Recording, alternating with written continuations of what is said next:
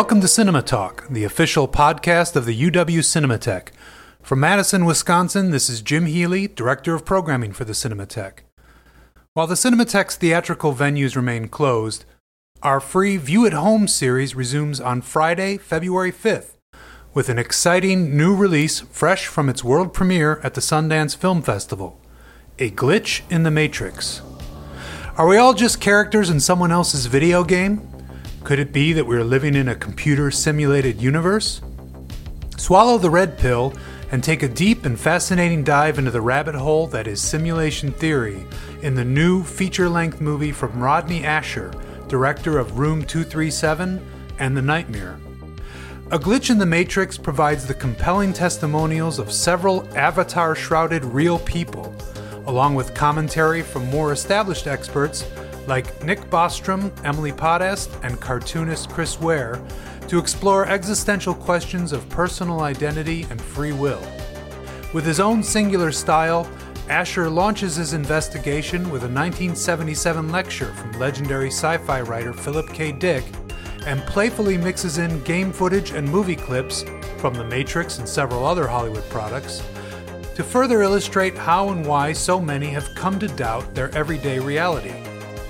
A Glitch ultimately ventures into serious, sometimes disturbing territory to examine morality and social responsibility in a present day world where even basic human interactions have become poisoned by media consumption and conspiracy theories. Beginning Friday, February 5, the Cinematheque has a limited number of opportunities to view A Glitch in the Matrix at home for free.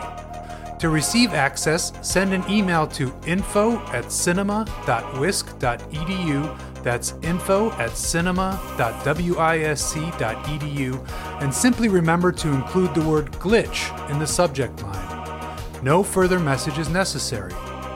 On this episode of Cinema Talk, I speak with Rodney Ascher, director of A Glitch in the Matrix, and we talk about how he put his new movie together and simulation theory's relationship to cinema history and sci fi literature. Rodney joined us in person at the 2013 Wisconsin Film Festival to present a program of his unique short movies and the Madison premiere of Room 237, his much acclaimed exploration of fan theories attempting to decode the hidden meanings of Stanley Kubrick's The Shining. We are grateful that he took the time to speak with us from his home in Los Angeles during this busy week when his movie has its online premiere and is opening in virtual cinemas around the country. We recommend watching the movie before listening to this episode. Here now is my discussion with Rodney Ascher.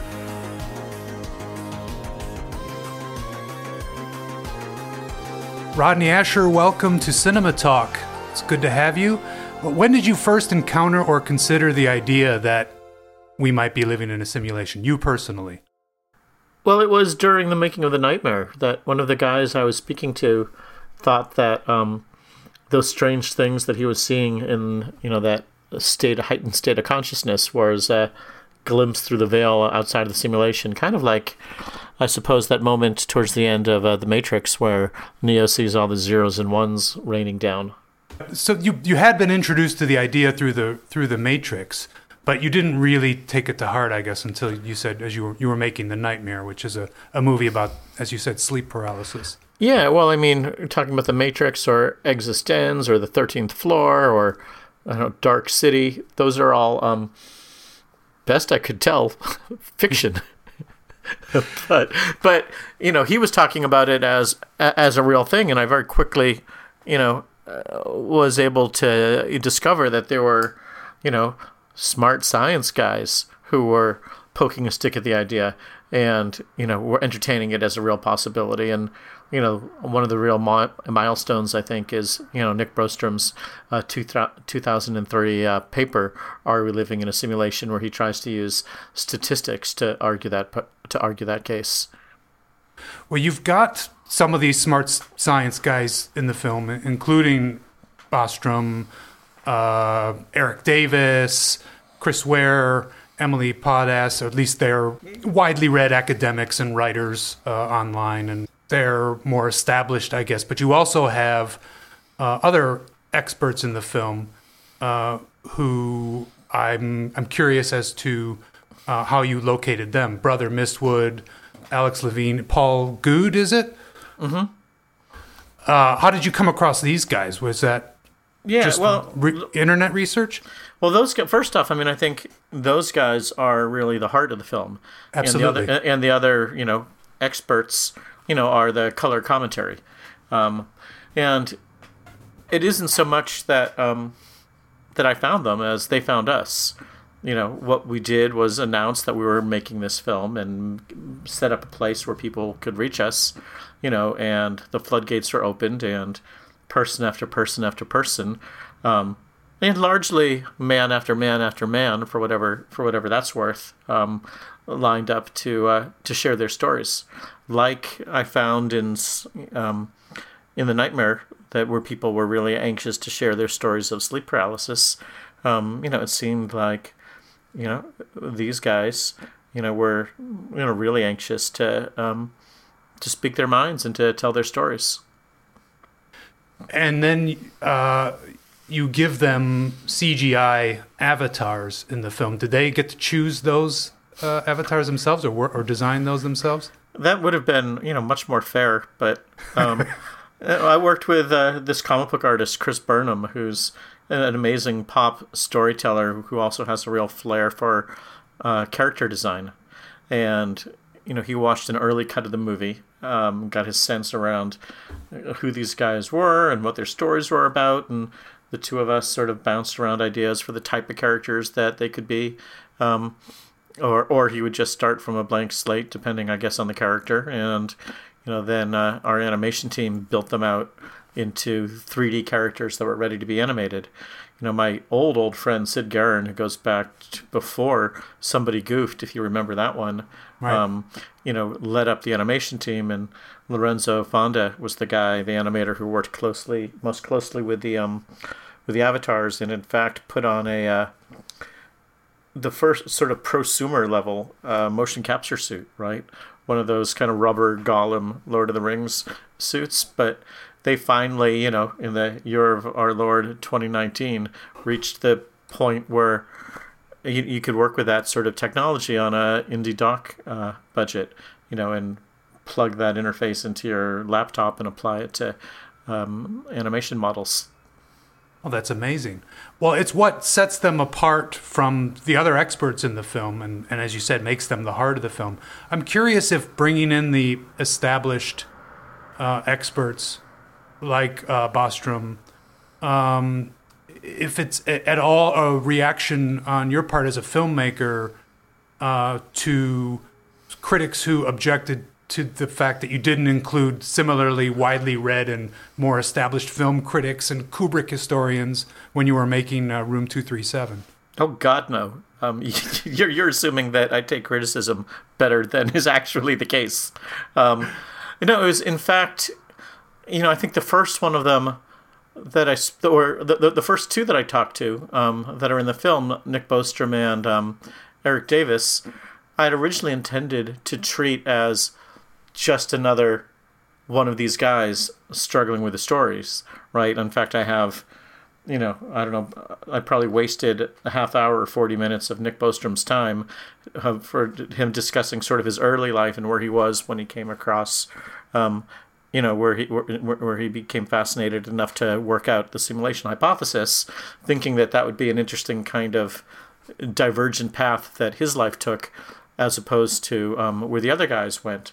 But as he described his, you know, opinions about simulation theory, it became clear that he's not a true even though he in a sense wrote the gospel he is not a true believer he considers it one of three possibilities you know and that being the case i thought well first i you know i wondered whether or not i should include him but there were passages of things that he said that i liked enough um, that i wanted to include him even if that sort of broke the rule that i had of that I'd set up in 237 in the Nightmare of only working with, you know, sort of civilians and eyewitnesses. Um, but it did, and, and once I made peace with that, and similarly with Erik Davis, who spoke a lot about where he was early in his life before he before he encountered the work of Philip K. Dick. Um, you know, I liked things in their interviews and thought that they added in, interesting enough perspectives that I loosened up you know, my sort of, um, you know, my sort of dogma 95 rules about who's entitled to appear in these kinds of things.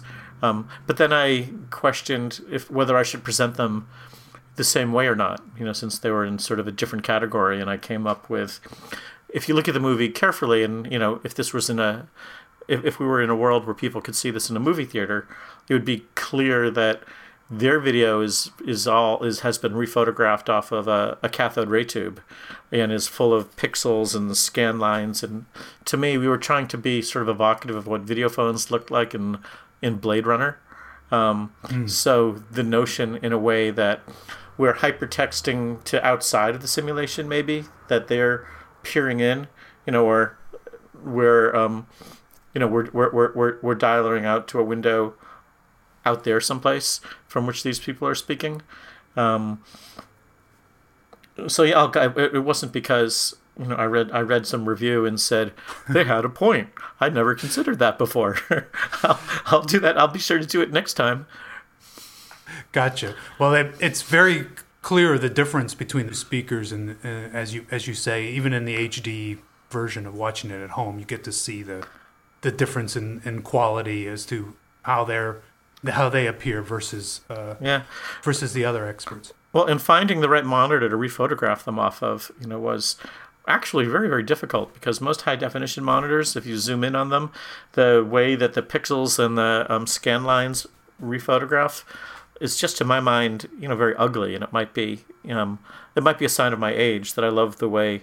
You know, like in a movie like Network or THX 1138, that the um, 2997 cathode ray tube being photographed on film, the way the pixels glow and the way the scan lines um, roll was something I've always found, you know, very beautiful, and I was trying to emulate.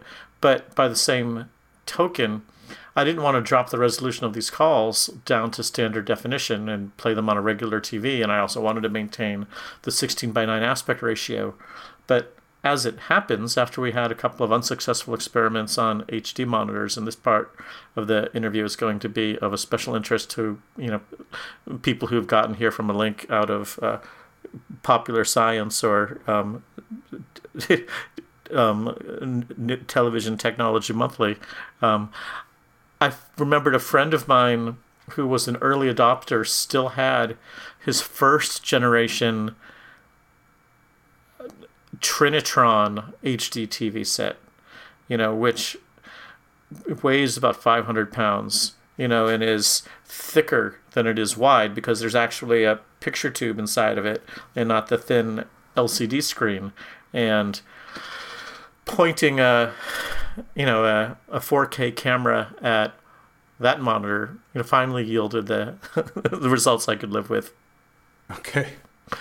So since I mentioned, I'm sorry, I, am, I, I apologize for that incredibly boring aside, but no, I think it's I think it's uh, very interesting technically speaking. I mean, getting back to Room Two Three Seven, since I brought it up, has have you had any reflection on simulation uh, theory as it applies to The Shining, or even any of the other subjects of your of your short films?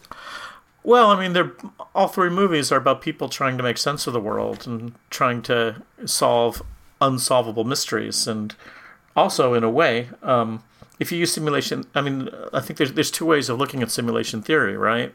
One of them is literally, are we literally living in a computer program created by some incredibly powerful machine located out there someplace? you know, or is it a, a metaphor for the way that, you know, in many ways we all construct our own realities, you know, and, you know, just people in 237 and the nightmare and, you know, not just there, especially in the last few years, as, as has become apparent, that different people are living in different realities right now and sure. and and it's interesting to you know ask how we got there and how related is that to to this notion especially emily Pothast talks about consuming media that constructs whole sections of uh, society as uh, I think she calls them disposable others mm-hmm. uh, in the film. And then you have, of course, you conclude the film with the uh, a, a, major sequence on the tragic and disturbing story of Joshua Cooke. Have you considered the implications of this idea of disposable others in the weeks since uh, the Capitol riot? Has there been uh, uh, any any applications of of this, and to and to, as far as to how far it went, and and and why it why it stopped where it did?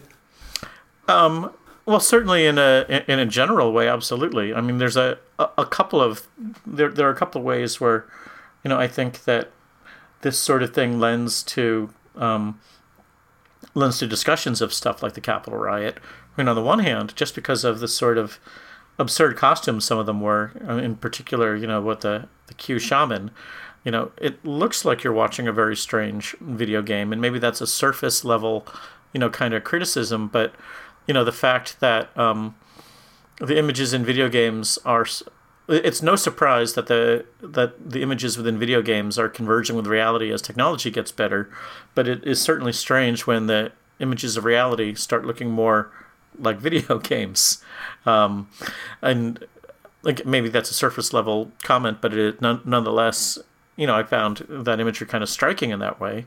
Um, but also, I mean, we're talking about you know the, pe- the the the people on either side of that thing were were operating from radically different worldviews constructed by in part by their media diet right? As exactly as emily as, as emily Pothast talks about when she's um, you know sort of comparing plato's cave to you know 21st century technology. And uh, there, there, was a there was a moment that I really loved where she kind of points out that the fire behind them you know and the um and the uh, puppets being held in front of it is very much like a um, projection room in a movie theater you know and in a way he's sort of prophesizing how that's going to happen in the future. And that's a very sticky idea I want to talk a little bit more about that too, about uh, cinema and its relation to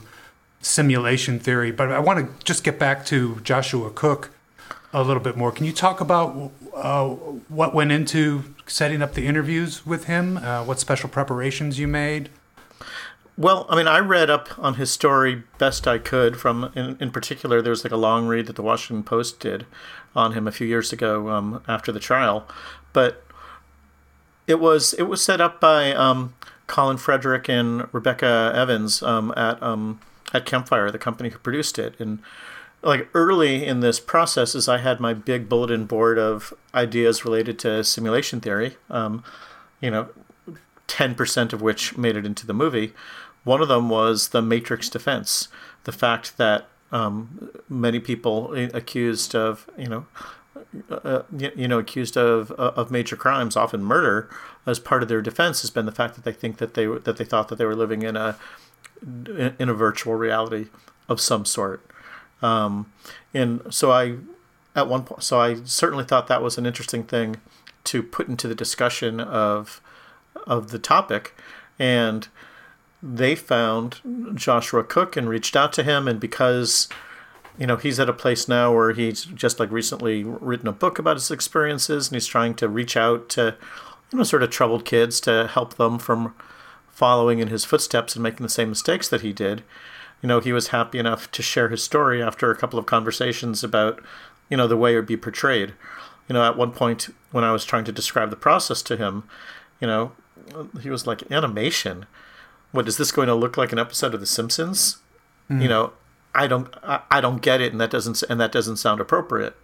So we had a handful of conversations, um, you know, over the phone, and I've heard that it's more difficult to interview people in prison these days than it used to be, um, for uh, for a variety of reasons. But um, yeah, so we had a handful of conversations over the phone in the last one, and the the one that the most substantial parts of the of, of the conversation that we have in the film we had done earlier ones inside of an administrator's office, you know, on a dedicated phone line with a very clean connection. But as it turned out, that day they just pointed him towards a um, a payphone in a common area, and there are times where you can sort of hear, you know, little commotions breaking out in in other corners of the room during the call. Yeah, um, he he tells a story uh, with I say I would say considering the content of the story, relatively little emotion. Uh, he does express uh, that he immediately felt some remorse, and as you say, he's trying to get his uh, story out there, and and and you reveal in the film that he's going to be in jail probably for at least another 20, 22 years. Um, how uh, how how do, how does he how does he f- feel today? Did you get a sense of how he really feels about about what happened and what he did? Well, I think he's completely over overcome with remorse. Um, you know about about how things went down. Um, you know, there's a moment. There's for me, what was kind of a very lucky accident is that when he talked about the um, that that phone call he made, you know, right before right before he went down to the basement, you know, seemingly to you know the people within the Matrix, and he's sort of um, repeating lines that Neo says towards the end. You know, you know, because I was astonished at how accurate his memory was, you know, to that fairly long monologue. You know, we sort of blend them together in audio a little bit, and when we bring up the picture from the Matrix film, the graphic that emerges on screen, and again, this for me was a really um, meaningful synchronicity, was the phrase system failure. Mm-hmm. And, you know, if you think about his story, there was one safety net after another after another didn't didn't catch him. You know, that his parents didn't know how troubled he was. He talks about, you know, stories of abuse at home and at school that you know he had undiagnosed mental illness and nobody spotted it or tried to steer him into therapy you know even in high school that um even you know like his father found the his web cache of him looking for looking looking up how to buy a gun in Virginia right. and you know that conversation kind of ended abruptly and was never revisited which is is a, a, story that I might not have been able to write, but in hindsight feels very human. You know, mm. of people. You know, of you would think that that that there would be another another shoe would drop after that conversation, but it, it, it never happened. Um, and also, it was incredibly easy for him to buy a gun. You know, in in Virginia as a as a disturbed 19 year old kid. Right. You know, so one system after so there was like one system failure after another after another. Um, didn't stop weren't able to to stop this from happening. It's a very powerful part of the film. For the purposes of the movie, the narrative, uh, if we can call it that, begins with Philip K. Dick in 1977. Um, and uh, but for you, are there other literary and cinematic examples that suggest simulation theory uh, prior to his lecture in 1977? Well, I mean, you got the Wizard of Oz um, is plainly as the story of a character who goes to another world, and there's questions of which world is the real world. Sure. Well, there's all kinds of dream examples in movies, but what about the idea that uh, uh, we are all part of a machine uh, that exists outside of our. Yeah, well, I mean, World on a Wire is one of the earliest. Um, I, I, forget the date of that one, the Fassbinder German miniseries. Um, that yeah, that's uh, 73, I think. Okay, so that gives so that, that that puts it four years before the Philip K. Dick speech. Although after some of his first wrestlings with the subject in books or short stories. I guess uh, World on a Wire, which we showed at the Cinematheque a few years ago, is based on a novel from '65 uh, by Daniel Galouye, where it lays out yeah. that that. And premise. I think the Thirteenth Floor is based on the same. Um, That's right. Book, although you might not notice that if you watch them back to back because they're so different.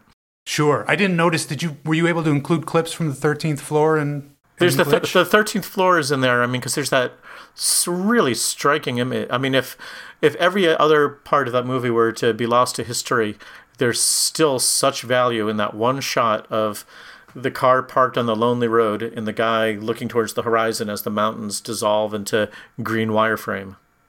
Sure. Right. Which okay. is, was also like the image that they used on the poster. Um, yes. The- So, so, so, I mean, so, so that moment is in the film, and in earlier cuts, there were other scenes that didn't. There, there, there were other visuals that didn't make it, you know, to the final. Likewise, I would have loved to have used a clip from World on a Wire, but didn't necessarily find exactly the right place for it in the story. Um, so World on a Wire might be the first, you know, sort of film that covers the subject at least dead on. Um, uh, I am Metropolis in a way, you know, at least talking about artificial humans. sure. And Philip K. Dick famously, you know, his two main, you know, obsessions are what is real and what is human.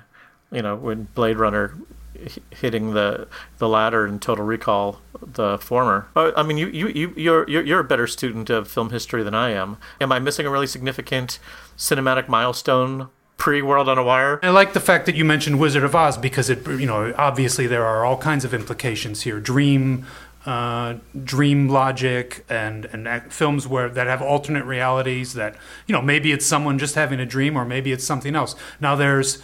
Uh, I had a recent discussion with a uh, someone very close to me about the film Palm Springs, which was at Sundance last year, and and he he was reacting to a review that referred to it as a time loop movie, and it made him very angry because he said there aren't time loop movies. There's Groundhog Day, and everything else is a remake of it. Uh, no, no, no. I I totally disagree. I think once we got the third, it became a it's a it's it became a genre. Right after Right. Edge of Tomorrow and Palm Springs, and, And is there and- another one? Yeah, yeah. There's the slasher one, Happy Death Day, Ah, okay. So it's definitely it's definitely a genre now. You, and. Russian. And I don't know if we mentioned Russian Doll, but speaking of time loop movies, um, this is a moment that you might have appreciated, but it didn't make it into the final cut. Was I asked Nick Bostrom what his favorite simulated reality movie was, and you know I was expecting the Matrix or eXistenZ or you know one of the ones that you know that that that, that come up off offhand, and he said Groundhog Day. Well, it's it's certainly philosophical, um, and introduces whole notions of of God and uh, and and humans as as as whoever the creator is, whether it's you know God as most people know God or a, uh computer uh, mad computer genius, I guess. It, it's certainly well- and, and, and Groundhog Day is also a comedy, and I was surprised to learn that um, while he was a college student, Nick Bostrom at one point tried his hand at stand-up comedy. oh okay. Um, I was unable to get him to tell me any of the to, to do any of his old routine in the interview, but I would, I am fascinated to know what it might have been. I'm, I'm assuming it it might have been adjacent to uh, Steven Wright. It would be my best guess. Oh yeah, that makes sense. uh, the movie visually engages with the idea of cinema as perhaps a more uh, primitive form of living through simulation or experiencing a simulated world, and that and it t- ties it directly, as you said, um, eh, that Emily Pothast po- points out to uh, Plato and the and story of the fire, and then it comes up at other times in the interview. Th- uh, one of um, one of the uh, Avatar subjects uh, talks about the idea of a film being rewound and, and you know replayed for uh, him as a child, uh, this, the, thinking that uh, that there that there's that this is a movie that uh, that they're watching as they drive miles without seeing uh, a- another car. So um, I just wondered if you have any further reflections on this. Um, and uh, you alluded to this a little bit at the beginning of the interview. Um, if it, the idea of of this of cinema as a as a potential form of simulated living has become more important to you at a time when we can't access cinemas. Um, You are mean as cinemas a- just soon to be out, outmoded, outdated modes of technology uh, that will be cast aside uh, on the road to complete simulation immersion, like a like a pair of virtual reality goggles? Well, well, there's a couple of questions in there. Let me. There, there are. Let, let, let, let, let me try to hit a few of them. You know, one thing that um, you reminded me of is that there was a um, a guide to screenplay writing that I read a few years ago. That um, the one aspect of it that really stuck with me that she wrote that um, writing itself, you know, the whole idea of written language is a type of simulation, even even drawing. And she went back to let's say a cave painting that shows the strategy, say, for hunters to hide, you know, around a clearing in the bushes, waiting for an animal to come in the middle and emerge. That that sort of storytelling, visual storytelling in particular, is a way for people to simulate the experience of a hunt without the danger, right? That uh, you show that drawing to kids before you take them on a hunt as teenagers and that gives them the idea and that allows and even you know around the campfire telling the story of you know when we cornered this mastodon or whatever it is allows people to um, vicariously experience that event without the danger of exposing it to them of course in this case it's much more to the point of passing of communicating a particular adaptive skill mm-hmm. right you know and movies may well educate people how to, I don't know, ask someone out on a date or how to stand up for yourself, you know, in in a confrontation. That's certainly not their focus these days. And you know, how, however many wonderful things happen in um, Avengers Endgame, the real world skills that I learned from watching it, you know, will probably only be abstract, symbolic ones. Sure, yeah but that but that connection I think was still really meaningful when I reflected on it and was thinking about language and uh, storytelling and movies as sort of simulations. And simulations are I mean what's the whole idea of a simulation? To experience something in a safe place without having to face the consequences of it. I remember you know in the height of covid or in the early days that the New York Times had a little on their website they had this little interactive app of um, um, COVID transmission.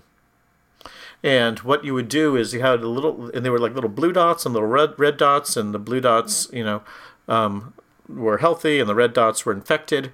And depending on what sliders you moved around the bottom, you would see it spread in different ways. You know, and then you know, sort of taking the big leap to simulation theory, imagining our world as that sort of test chamber for changing the variables and what are the results and problem solving for outside the simulation. And that's something that Paul um, talks about when he brings up the idea of GANs, right? Mm-hmm. Generative adversarial networks that, you know, humans working at cross purposes are ways of refining problems. And we take advantage of it, but if you're going to get it, but but if you're a believer in simulation theory, you know, perhaps we're solving a problem on behalf of someone out there, which is, you know, if you look at it as a religious idea, that's a radically different change of, you know, an omniscient, omnipotent creator having us here, you know, for whatever purpose, but typically not to learn from us, typically not because he's a dumb schmuck like everybody else, and he'd rather put us through the paces than of of, of grappling with this problem than than doing it himself. I, I've lost sight of the of your actual question at this point. No, I think you. you I'm not. I'm not, I'm not. I'm not about to bring it in for a landing. I'm like drifted off the. I've completely drifted off the page.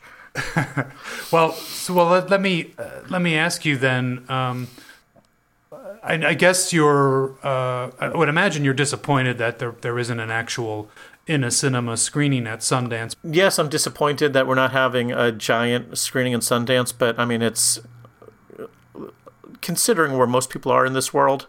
I'm not looking for sympathy for my plight for having to settle for you know a virtual Sundance, one that's also you know in some ways halfway appropriate for this movie, you know, which sure. is a very screen culture movie to be appearing within people's screens. And the nutty thing about Sundance this year is that, you know, one of the fun things about Sundance, they have a lot of great parties, right?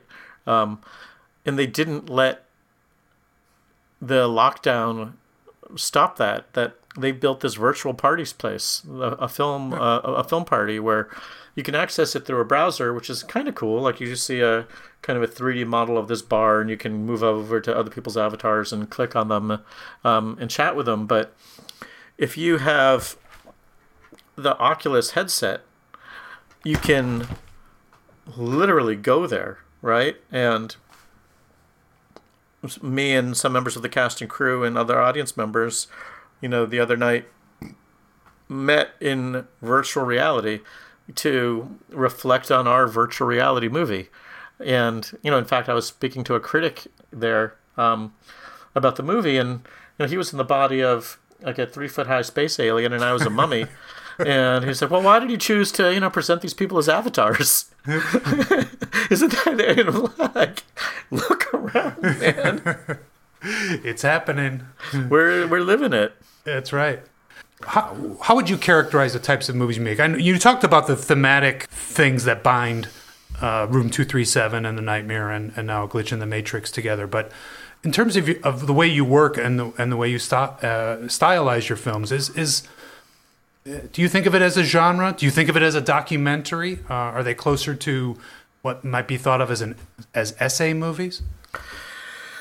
Well, I mean, it's kind of a hybrid of all of them, right? And I, I don't know that there's that many models for the way that I try to do these. You know, I think ultimately, if you have to put one label on it, it's documentary because the the building block of this movie is, you know, real people telling, re- recounting their own experiences.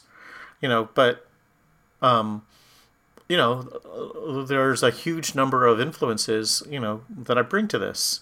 You know, two three seven, which is largely a collage movie.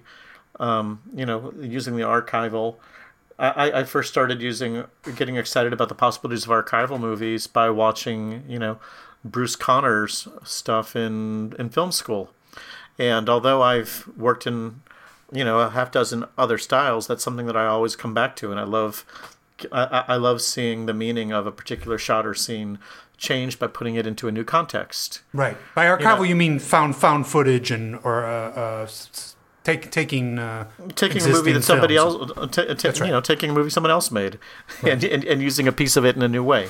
Sure. Um, but you know, I, I think it it's hard to you know I think for any contemporary um, doc, documentary filmmaker to um, downplay the importance of the thin blue line.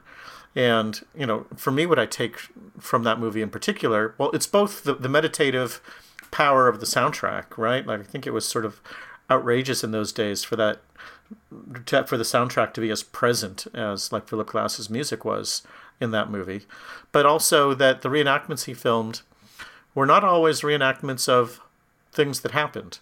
You know, they're mm. reenactments of people of, of, ideas or of suppositions or of things that people said happened, and sometimes one of these reenactments would exclude the possibility of another. Right. Right. There's no strawberry milkshake in one, and yeah, and, you know, yeah. And, and and that was something I never forgot, as well as in Brett Morgen's um, "The Kid Stays in the Picture," both you know the f- playful way that he used animation, the fact that you never cut to the talking head of Robert Evans. It's just a voiceover soundtrack that brings you through, which puts it into kind of an essay movie, though.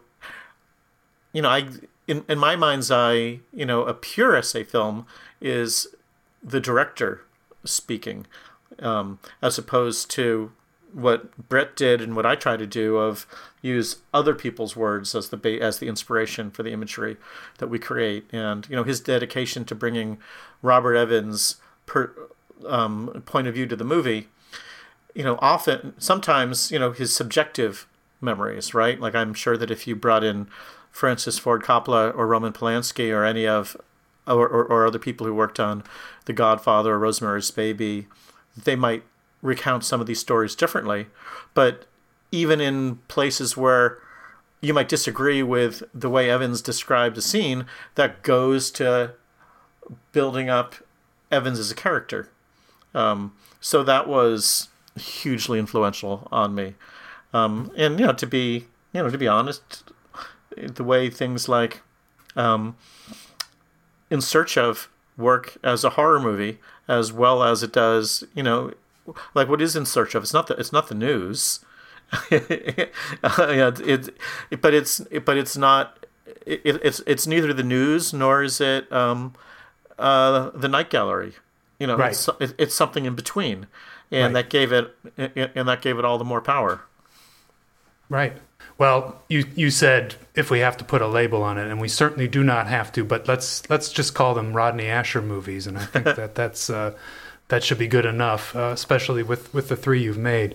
So you asked me earlier if I could think of other uh, examples that precede World on a Wire, and I've learned of one, and it was a weird uh, moment of synchronicity, as as as as described in in the movies. Maybe not as not as strange or or as as uh, uh, unexplainable, or certainly something that could be explained as coincidence. But uh, I decided uh, to read a book a week in this new year, and I've kept up with my uh, my record, um, my, my my my pledge. I mean, um, and the uh, late last year we have these uh, little uh, free little libraries that people set up, the little little bookshops, and we've it started here in Madison, and so they're they're really all over the place. And I grabbed out of one about three months ago that had nothing in it but like old good housekeeping magazines and maybe popular mechanics and one copy of uh, harlan ellison short stories i have no mouth and i must scream as as the prime one. I haven't read much ellison. I said oh yeah i'm interested in that. I grabbed it. I read the um, first story which is i have no mouth and i must scream which is about artificial intelligence destroying mankind. Um, and and then I read his uh, introduction to the book, in which he says the story was commissioned for a magazine that was edited by the science fiction writer Frederick Pohl, uh, which immediately sparked a memory in me of 1987. Uh, m- me being interested in uh, writing uh, took was was was taken out of my school and shipped to uh, the adjacent suburb uh, of Palatine, Illinois, to spend a day at a workshop speaking with writers. And the keynote speaker for the day was Frederick Pohl, who I had never heard of before, uh, whose work I still have never read. Um, but uh, it was immediately impressed on me that this guy was, you know, pretty well known in in sci-fi circles and uh, and widely published. And I discovered after that day that that uh, you know he, he was published. I used to see his books in bookstores, but uh, I had almost completely forgotten about that day and about what he talked about uh, until I came across this introduction in this book, and I remembered that in in starting to talk about how at the time 1987 he was starting to write more and more on a computer and not uh, you know not on a typewriter or by hand. And then that led to discussions about artificial intelligence. And i'm pretty sure uh, if memory serves that i probably heard the term virtual reality for the first time that day. And and he talked about that. Um, so two days after reading this introduction for the book where where my memory was jarred i saw your movie uh, and then remembered world on a wire looked that up and apparently Daniel Galouye who wrote that book that that book movie's based on simulacron 3 was hugely inspired by tunnel under the world a 1953 short story by frederick pohl which is about robots or I guess androids, discovering that they are artificial intelligence who have been created to withstand the assaults of uh, marketing and advertisements. That's very very Uh, very Philip K. Dick. yes, exactly. So, never heard of this story before. Uh, you know, to- to- had my memory totally jarred by by this, but now I now I have to seek out this Pohl story and maybe read other things by him Well, too. well, you know, we know you can go too is like five characters in search of a exit, the Twilight Zone, where you know they're the dolls and the Right. and the box, which again is adjacent to you know is, is it's not specifically a computer controlled world, but it's Right. very much the but but but but it's a very similar idea and. I wonder. You know, I've never, I've never read it, but the way you described that last one made me wonder. You know, what's at the heart of L. Ron Hubbard's? Um, was it the typewriter in the sky? Oh, I don't know that one at all. Is that another AI It's, story? it's, I don't know. I saw the book cover once, you know, and it's literally it. it, it I, I- I'm assuming it's one of those, you know, and, and there's a I think a long tradition of stories where where characters, you know, um, realize that they that they are just characters in a book. You know, like the Will Ferrell movie, um, Stranger Than Fiction. yes, right, right. Yeah, they're the tools of some creator somewhere that, that remains unseen usually. you know, and, and, and certainly the idea that we're characters in a book is not a world away from in a computer, right? Especially as like Paul in the movie describes the fact that you know people use metaphors from whatever happens to be the science of the day, moving Right. through you know the um, aqueduct and fluids to you know typewriters to computers with you know a hundred little steps you know in, al- along the way. Sure.